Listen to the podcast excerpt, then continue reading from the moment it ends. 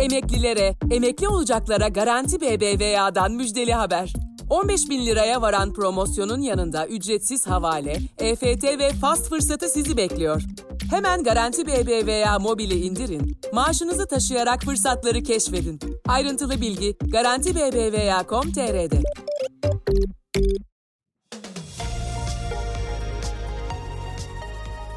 Kısa Dalga'dan herkese merhaba. Bugün 15 Ekim Cumartesi. Ben Demet Bilge Erkasap. Gündemin öne çıkan gelişmelerinden derleyerek hazırladığımız Kısa Dalga bültene başlıyoruz. Sansür yasası olarak bilinen 40 maddelik kanun teklifinin kalan 12 maddesi de önceki akşam Meclis Genel Kurulu'nda AKP ve MHP'li milletvekillerinin oylarıyla kabul edildi.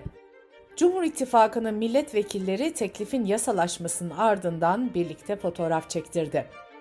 Teklifin 29. maddesiyle halkı yanıltıcı bilgi yayma suçu getirildi. Bu maddeyle gazeteciler ve sosyal medya kullanıcılarının 3 yıla kadar hapis cezası almasının önü açıldı. Haklarında dava açılacak kişiler tutuklu yargılanabilecek.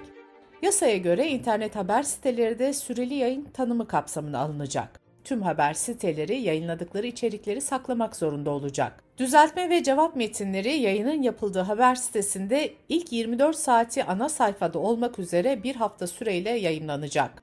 CHP Grup Başkan Vekili Engin Altay görüşmeler sürdüğü sırada yaptığı açıklamada yasayı Anayasa Mahkemesi'ne götüreceklerini söyledi. Sadece gazetecileri değil, fikri olan ve söylemek isteyen herkesi etkileyecek olan yasaya tepkiler yükseldi.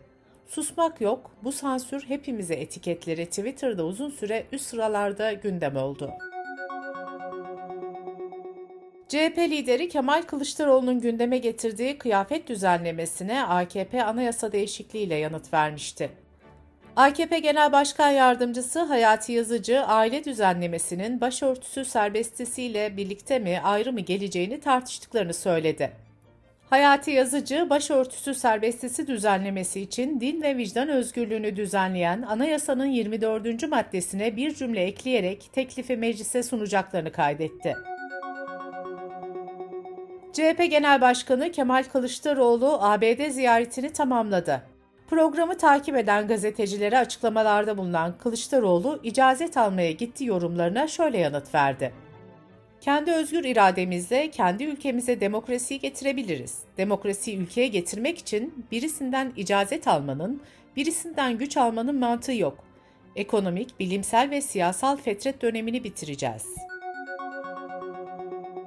Milli Eğitim Bakanlığı ara tatil tarihlerini açıkladı. Buna göre birinci ara tatil 14-18 Kasım, ikinci ara tatil ise 17-20 Nisan'da yapılacak. Öğrenciler bu yıl yarı yıl tatilini 23 Ocak-3 Şubat 2023 tarihleri arasında yapacak. Okullar 16 Haziran 2023 Cuma günü tatile girecek. Sağlık Bakanlığı Koronavirüs Bilim Kurulu üyesi Profesör Doktor Ateş Kara bu yıl grip vakalarında artış olabileceğini söyledi. Kara şu uyarılarda bulundu. Grip, COVID-19 nedeniyle son 2,5 yılda yoğun olarak görülmedi. Vücudumuz hastalığı unutmuş gibi oldu. Bu nedenle ağır geçebilir. 65 yaş üzeri veya risk grubunda olanlar mutlaka grip aşılarını olmalı.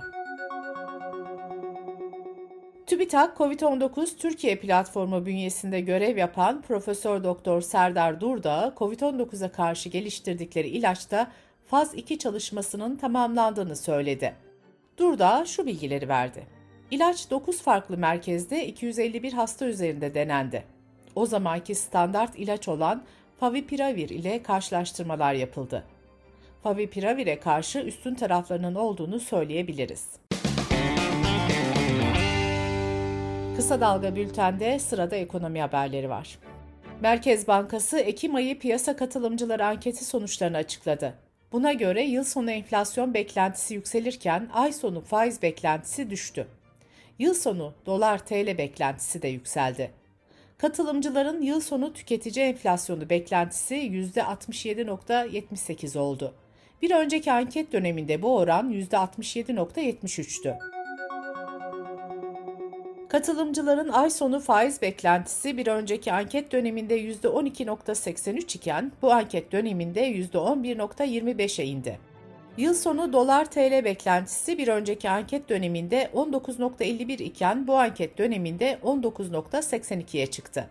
Bir önceki dönemde 22.7 olan 12 ay sonrası döviz kuru beklentisi de 20.61'e yükseldi. Geçen haftaki 3 zammın ardından motorine yine zam geliyor. Bugünden itibaren geçerli olmak üzere motorine 99 kuruş zam bekleniyor. Güncel fiyatlara göre İstanbul'da motorinin litre fiyatı 26 lira 36 kuruştan satılıyor. Tarım ürünleri üretici fiyatları Eylül'de yıllık %156, aylık %7.14 arttı. Endeksteki artış Temmuz'da %157 ile rekor kırmış, Ağustos ayında %142'ye düşmüştü. Ancak Eylül ayında tekrar %156'ya yükseldi.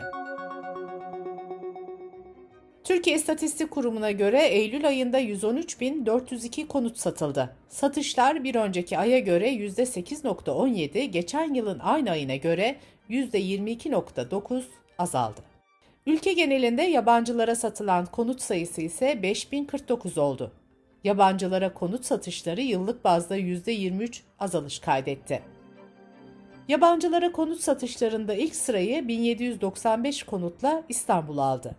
Eylül ayında Rusya vatandaşları Türkiye'den 1196 konut satın aldı. Rusya vatandaşlarını 592 konutla İran, 433 konutla da Irak vatandaşları takip etti.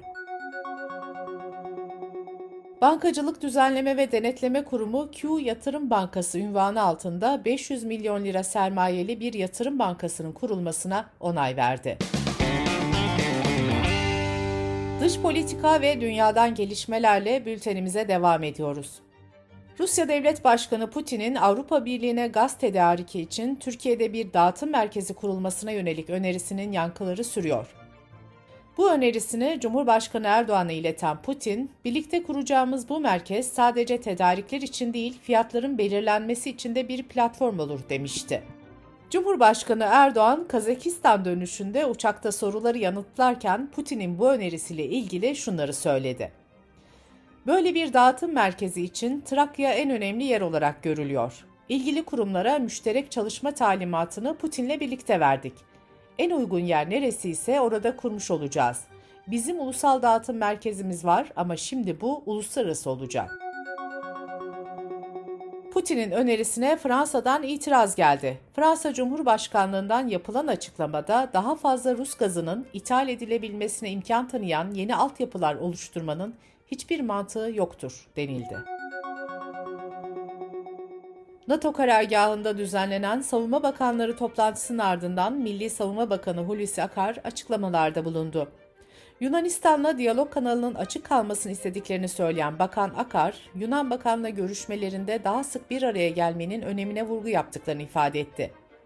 Ege ve Doğu Akdeniz'in bir dostluk denizi olmasını istiyoruz diyen Akar, tüm zenginliklerin adil bir şekilde paylaşılabilmesi için huzur ve güvenin önemine dikkat çekti.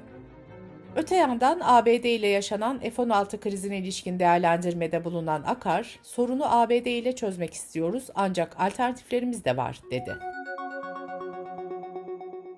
Rusya'nın Cenevre'deki Birleşmiş Milletler temsilcisi taleplerinin karşılanmaması halinde Türkiye ve BM'nin arabuluculuğuyla imzalanan Tahıl Koridoru Anlaşması'ndan çekilebileceklerini söyledi.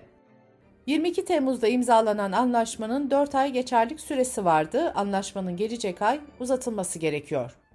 Ukrayna limanlarından tahıl ihracatının yeniden başlamasına imkan veren anlaşmayla Rusya da kendi tahıl ve gübresini ihraç etme güvencesi almıştı. Avrupa Birliği'nin en üst düzey yargı organı olan Avrupa Adalet Divanı, bir işverenin iş yerindeki çalışma yönetmeliklerine dahil edilmiş tarafsızlık politikası gereği çalışanlara başörtüsü takmayı yasaklayabileceğini hükmetti. Mahkemeye göre şirketin ayrım gözetmeksizin tüm çalışanlarına görünür şekilde dini, ideolojik veya manevi işaretler takmayı yasaklaması doğrudan bir ayrımcılık sayılmıyor.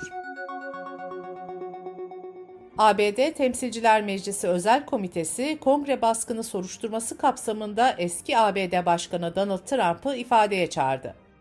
Komite başkanı oylamanın ardından yaptığı açıklamada Trump 6 Ocak'ta olan hikayenin merkezinde bir insandı. Bu nedenle de ondan dinlemek istiyoruz dedi. Kore'de füze ve tatbikat gerilimi devam ediyor. Güney Kore, Kuzey Kore'nin Japon denizine yeniden füze fırlattığını açıkladı. Kuzey Kore yaptığı açıklamada son günlerde gerçekleştirdiği füze denemelerinin meşru müdafaa olduğunu öne sürmüştü. Son iki haftada 8 füze atışı yapan Kuzey Kore'nin 4 Ekim'de fırlattığı balistik füze, 2017'den sonra ilk kez Japonya'nın kuzeydoğusundan geçerek Pasifik Okyanusu'na düşmüştü. ABD ve Güney Kore'de buna yanıt olarak Japon denizine 4 füze ateşlemişti. Bültenimizi kısa dalgadan bir öneriyle bitiriyoruz. Oxford Üniversitesi öğretim üyesi Emre Eren Korkmaz'ın hazırladığı Genç Bilim'de Oxford Üniversitesi'nden Atılım Güneş Biden, yapay zekanın geniş bir yelpazedeki uygulama alanlarını anlatıyor. Emre Eren Korkmaz'ın podcast'ini kısa dalga.net adresimizden ve podcast platformlarından dinleyebilirsiniz. Gözünüz kulağınız bizde olsun. Kısa Dalga Medya. Emeklilere, emekli olacaklara Garanti BBVA'dan müjdeli haber. 15 bin liraya varan promosyonun yanında ücretsiz havale, EFT ve fast fırsatı sizi bekliyor. Hemen Garanti BBVA mobili indirin, maaşınızı taşıyarak fırsatları keşfedin. Ayrıntılı bilgi Garanti BBVA.com.tr'de.